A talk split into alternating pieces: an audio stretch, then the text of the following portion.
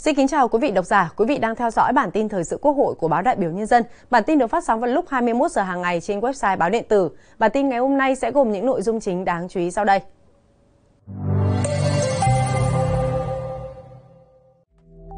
Chủ tịch Quốc hội Vương Đình Huệ bắt đầu chuyến thăm chính thức Cộng hòa Hồi giáo Iran. Phó Chủ tịch Thường trực Quốc hội Trần Thanh Mẫn chủ trì phiên họp thứ nhất đoàn giám sát về quản lý thị trường bất động sản và phát triển nhà ở xã hội. Phó Chủ tịch Quốc hội Nguyễn Đức Hải làm việc với Ủy ban Nhân dân tỉnh Bạc Liêu và một số nội dung quan trọng khác. Sau đây là nội dung chi tiết. Sáng mùng 8 tháng 8 theo giờ địa phương, Chủ tịch Quốc hội Vương Đình Huệ dẫn đầu đoàn đại biểu cấp cao Quốc hội nước ta đã đến sân bay Mehrabad, thủ đô Tehran, bắt đầu chuyến thăm chính thức Cộng hòa Hồi giáo Iran từ ngày mùng 8 đến mùng 10 tháng 8 theo lời mời của Chủ tịch Hội đồng Tư vấn Hồi giáo Quốc hội Cộng hòa Hồi giáo Iran Mohammad Baken Kalibab. Chuyến thăm chính thức Iran của Chủ tịch Quốc hội Vương Đình Huệ diễn ra đúng dịp kỷ niệm 50 năm ngày thiết lập quan hệ ngoại giao giữa hai nước. Đây cũng là chuyến thăm Iran đầu tiên của Chủ tịch Quốc hội Việt Nam sau 24 năm, có ý nghĩa quan trọng nhằm củng cố quan hệ hữu nghị và hợp tác với Iran trong bối cảnh mới trên tất cả các kênh, các lĩnh vực. Trong khuôn khổ chuyến thăm, ngày 8 tháng 8, Chủ tịch Quốc hội Vương Đình Huệ và đoàn đại biểu cấp cao Quốc hội nước ta sẽ tham dự các hoạt động hội đàm với Chủ tịch Quốc hội Iran, thăm phòng họp toàn thể, nhà Quốc hội, Bảo tàng Quốc hội Iran, hội kiến với lãnh tụ tối cao Iran, Tổng thống Iran, thăm Đại sứ quán Việt Nam và gặp gỡ cộng đồng người Việt. Trong chặng đường 50 năm vừa qua, quan hệ hữu nghị hợp tác giữa Việt Nam và Iran luôn được lãnh đạo và nhân dân hai nước quan tâm, vun đắp, gìn giữ, phát triển. Cùng với vai trò quan trọng và vị thế ngày càng gia tăng của Iran tại khu vực Tây Á và của Việt Nam tại khu vực Đông Nam Á, tiềm năng hợp tác giữa hai nước thời gian tới là rất lớn. Chuyến thăm Iran của Chủ tịch Quốc hội Vương Đình Huệ được kỳ vọng sẽ tạo động lực mạnh mẽ để đưa quan hệ hai nước lên tầm cao mới, khai thác tốt hơn những tiềm năng sẵn có trên các mặt chính trị, ngoại giao, kinh tế, thương mại, văn hóa, khoa học, kỹ thuật.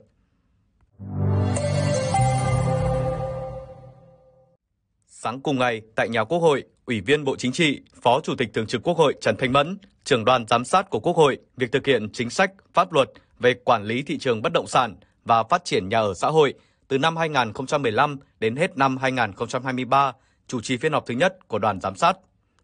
Tại phiên họp, đoàn giám sát đã nghe công bố nghị quyết của Quốc hội về việc thành lập đoàn giám sát và nghị quyết của Ủy ban Thường vụ Quốc hội về danh sách ủy viên và đại biểu mời tham gia đoàn giám sát. Các thành viên đoàn giám sát cũng đã thảo luận, góp ý về kế hoạch và đề cương của đoàn giám sát để báo cáo Ủy ban Thường vụ Quốc hội tại phiên họp tháng 8 năm 2023, thống nhất một số vấn đề liên quan đến phân công trách nhiệm các thành viên đoàn giám sát và việc tổ chức thực hiện các hoạt động của đoàn.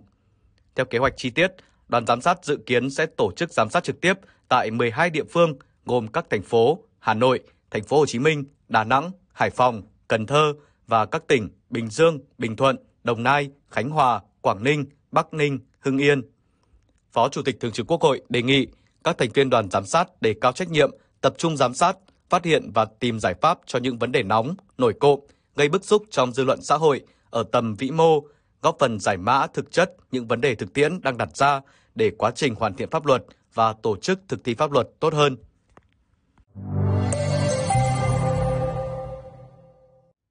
Sáng nay, trong chương trình giám sát tại tỉnh Bạc Liêu, Ủy viên Trung ương Đảng, Phó Chủ tịch Quốc hội Nguyễn Đức Hải, trưởng đoàn giám sát của Ủy ban Thường vụ Quốc hội, việc thực hiện chính sách pháp luật về phát triển năng lượng giai đoạn 2016-2021, chủ trì cuộc làm việc với Ủy ban Nhân dân tỉnh Bạc Liêu. Tại cuộc làm việc, các thành viên đoàn giám sát quan tâm về những kinh nghiệm, cách làm hay, mô hình mới trong thực hiện đầu tư phát triển năng lượng tái tạo, tình hình triển khai thực hiện chính sách, pháp luật về phát triển năng lượng trên địa bàn, phát triển năng lượng trong quy hoạch chung của tỉnh, vấn đề quốc phòng, an ninh liên quan đến phát triển năng lượng, công tác quản lý nhà nước, thanh tra, kiểm tra. Phó Chủ tịch Quốc hội Nguyễn Đức Hải đánh giá cao những kết quả phát triển năng lượng trên địa bàn, đồng thời lưu ý việc phát triển năng lượng tái tạo và dịch chuyển năng lượng hiện đang trong giai đoạn đầu, còn một số khó khăn nhất định. Trong đó, cần chú ý các dự án năng lượng gió, mặt trời sử dụng mặt bằng khá lớn cũng sẽ không tránh khỏi những tác động tiêu cực khác nhau đến môi trường. Hạ tầng giao thông đường bộ và hệ thống cảng biển của Bạc Liêu chưa được đầu tư đồng bộ cũng là trở ngại cho nhà đầu tư khi triển khai dự án có sử dụng thiết bị siêu trường, siêu trọng. Cũng trong sáng nay, Phó Chủ tịch Quốc hội Nguyễn Đức Hải và đoàn đã khảo sát thực tế và làm việc tại nhà máy điện gió Hòa Bình 1 và nhà máy điện gió Hòa Bình 5 tại tỉnh Bạc Liêu.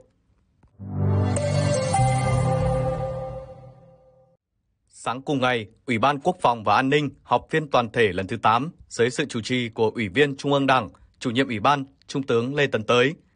Kết luận phiên họp, Chủ nhiệm Ủy ban Quốc phòng và An ninh Lê Tấn Tới ghi nhận sau một buổi làm việc khẩn trương, nghiêm túc và trách nhiệm cao, Ủy ban đã hoàn thành nội dung đề ra tại phiên họp. Đề nghị Thường trực Ủy ban nghiên cứu, tiếp thu các ý kiến để hoàn thiện dự thảo, báo cáo thẩm tra, trình Ủy ban Thường vụ Quốc hội cho ý kiến tại phiên họp tới đây.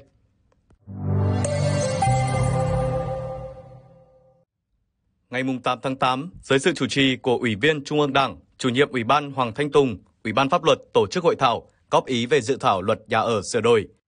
Tại hội thảo, các đại biểu quan tâm đóng góp ý kiến về những bất cập trong quản lý, vận hành, sử dụng, cải tạo nhà trung cư và công nhận quyền sở hữu nhà ở xã hội. Vấn đề công nhận quyền sở hữu nhà ở có giới hạn. Thực tiễn tại một số đô thị lớn cho thấy một số trung cư chủ đầu tư bán cho người mua có thời hạn và người mua sẵn sàng mua với thời gian theo thỏa thuận. Nếu hết thời hạn thỏa thuận, căn hộ trung cư bên mua sẽ chuyển lại quyền sử dụng cho chủ đầu tư là bên bán. Theo quy định của luật thì việc giao đất cho doanh nghiệp là có thời hạn, nhưng khi doanh nghiệp triển khai dự án nhà ở thương mại bán cho người dân là sử dụng lâu dài, đây là vấn đề đặt ra cần tiếp tục nghiên cứu, sửa đổi. Một số ý kiến đề nghị cần bỏ quy định về thời hạn trong giao dịch mua bán nhà ở trong dự thảo luật.